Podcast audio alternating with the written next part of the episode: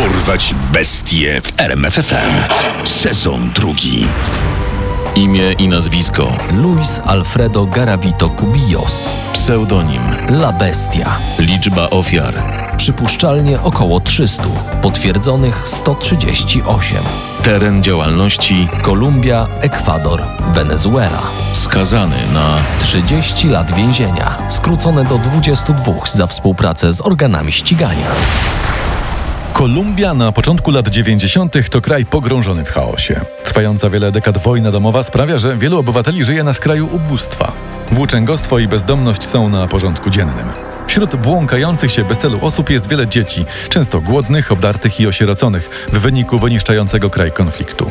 Taka destabilizacja jest idealnym środowiskiem dla seryjnych morderców, a w owym czasie grasowało ich w Kolumbii co najmniej kilku, w tym dobrze nam znany Pedro Alonso López. Ale nawet potworności dokonane przez Lopeza nie przebijają dokonań jego rodaka, który w niecałą dekadę skatował, zgwałcił i zamordował setki nieletnich chłopców. Tym człowiekiem jest Luis Alfredo Garavito Cubillos, który po złapaniu twierdził: Wszystkich zbrodni dokonałem pod wpływem alkoholu.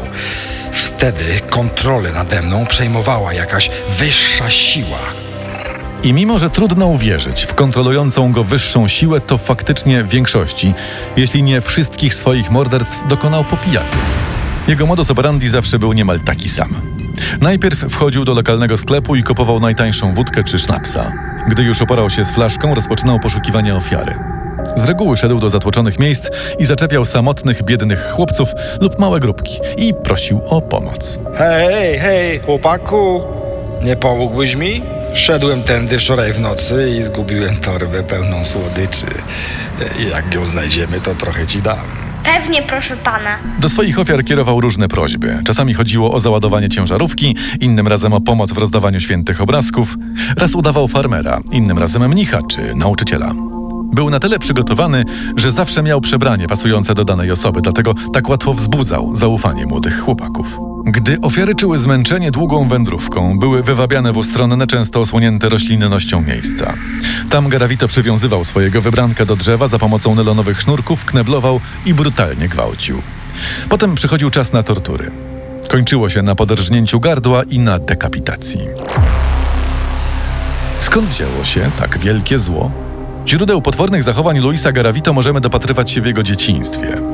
Urodził się w biednym okręgu na zachodzie kraju, w którym większość osób pracuje na plantacjach kawy. Był najstarszym z siedmiu synów i to właśnie na nim ojciec, Manuel Antonio, wyżywał całą swoją agresję. Wielokrotne i brutalne pobicia zdarzały się w domu Garavitów z byle powodu. I co? Znowu ci się coś nie podoba, gnoju? Zaraz coś poradzimy. Przemoc domowa jednak to nie jedyna dziecięca tragedia, która spotkała młodego Luisa.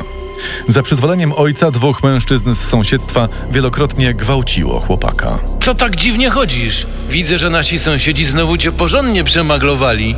Nie mogę na ciebie patrzeć. Brzydzisz mnie. Natychmiast zejdź mi z oczu. Dorastając w takich warunkach, Luis cudem skończył pięć klas. Uciekł z domu w wieku 16 lat, choć nadal pozostawał w regionie. Chwytał się różnych prac. Bywał ekspedientem w sklepie lub ulicznym sprzedawcą dewocjonaliów. W tym czasie zaczął też coraz częściej sięgać po butelkę i zachowywać się agresywnie w stosunku do innych. Z tego powodu często zmieniał pracę i miejsce zamieszkania. W wielu miastach znajdował sobie nawet krótkotrwałe towarzyszki życia. Niektóre z kobiet miały nawet dzieci. Pytane później przez śledczych, czy Garavito kiedykolwiek zachowywał się agresywnie wobec nich lub ich dzieci, stanowczo zaprzeczały. Luis? Takim potworem? To niemożliwe. On nas bardzo kochał. Uwielbiał się bawić z moim synkiem, nigdy nie podniósł nawet głosu. A kiedy nas zostawił, to jeszcze przez długi czas wysyłał nam pieniądze. Być może w domu Garavito faktycznie był spokojny, bo całą agresję wyładowywał gdzie indziej. Co prawda pierwsze znane nam morderstwo popełnił dopiero w 92 roku, czyli w wieku 35 lat, ale kto wie, czy jego zbrodnie nie zaczęły się znacznie wcześniej. Od pierwszego morderstwa zwłoki znajdowały się co chwilę.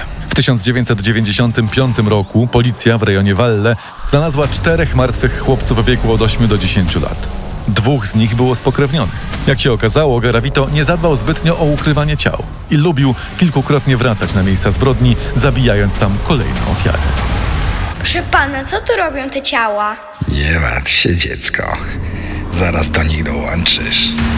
Garavito nie potrafił się powstrzymać nawet, gdy okoliczności bardzo mu nie sprzyjały. W czerwcu 96 roku w okolicy miasteczka Bojaka zaginął chłopiec. Tym razem Luis nie trafił na sierotę. Jego matka natychmiast wszczęła poszukiwania. Rozczłonkowane ciało chłopca znaleziono pięć dni później. Przejęta losem syna matka nie dawała za wygraną. Samodzielnie udało jej się ustalić, że jej syna ostatnio widziano w sklepie z grupą innych chłopców i jakimś obcym dorosłym, który kupował im słodycze. Udało jej się także zidentyfikować obcego. Był nim niedawno przybyły do miasta Garavito. Swoje ustalenia matka przekazała policji. Panie Garavito, jesteśmy tu w sprawie zamordowanego chłopca. Czy to prawda, że 8 czerwca kupował pan jemu i jego kolegom cukierki? A tak, pamiętam, pamiętam. E, Spotkałem grupę chłopaków przed sklepem. E, Zagadali mnie, polubiłem ich i dałem im trochę cukierków, ale zaraz potem poszedłem w swoją stronę. Mimo niedawnego spotkania z organami ścigania, cztery dni później Garavito znów zamordował. Tym razem w oddalonym o kilkaset kilometrów mieście Pereira. Zresztą to właśnie to miasto było jednym z ulubionych terenów łowieckich. W październiku 97 roku znaleziono tam aż 25 ciał. Z kolei w lutym 98 roku policja odnalazła dwa nagie ciała w pobliżu Genui, miejsca, w którym urodził się Luis Garavito. Ciała były okaleczone i miały na sobie ślady gwałtu. Mimo, że stos ciał rósł, a tajemniczy sprawca w mediach zyskał przydomek La Bestia, policja przez długi czas nie podejmowała żadnych poważniejszych działań śledczych. Proszę Państwa, mamy związane ręce. Nikt nie zgłaszał zaginięć tych dzieci, nie wiemy kim one są. Badania DNA i odcisków palców są drogie. Nic nie możemy zrobić. Obywatele biednych regionów, w których grasował Garavito, stanowczo odpierali zarzuty policji. Jak to nie zgłaszamy? Byłem na policji, zbyli mnie. Powiedzieli, że chłopcy w jego wieku często uciekają z domu. Jakbym mieszkał w Bogocie i był politykiem, to zaraz by go szukali, a, a ja zbieram kawę, więc kogo obchodzi mój syn? Władze nie mogły jednak w nieskończoność ignorować pojawiających się co rusz martwych chłopców i artykułów o labestii. Wkrótce powołano specjalną grupę śledczą składającą się z czterech prokuratorów. Współpracując z policją, zaczęli oni badać podobne zbrodnie na terenie całej Kolumbii. Gromadzili listę ofiar i podejrzanych. Ale mimo powołania specgrupy, fala zbrodni Luisa Garavito została powstrzymana w zasadzie przez przypadek. W 1999 roku pewien bezdomny zobaczył, że w krzakach, znajdujących się przy drodze wyjazdowej z Villa Vicencio, dorosły mężczyzna próbuje wykorzystać dziecko. Bezdomnemu udało się spłoszyć mężczyznę i wraz z dzieckiem zgłosić to policji. W tym przypadku policjanci na szczęście nie byli bezczynni i rozgłosili rysopis mężczyzny przez radio. Poszukiwany mężczyzna między 35 a 45 rokiem życia. Chudy, ciemne włosy i wąsy. Kilka godzin później taksówkarze dostrzegli mężczyznę pasującego do tego rysopisu i donieśli o tym policjantom. Mężczyzna mieszał się w zeznaniach, gdzie był i dokąd zmierza, a na dodatek pasował do rysopisu gwałciciela, więc niezwłocznie został aresztowany. Garavito nie stracił jednak całego sprytu i nie podał policji swoich prawdziwych danych. Nie miał przy sobie dokumentu tożsamości, podał więc znane sobie dane należące do polityka z sąsiedniego okręgu. Kolumbijska policja nie posiadała wówczas żadnego sposobu na zweryfikowanie jego tożsamości, więc został aresztowany pod fałszywym nazwiskiem.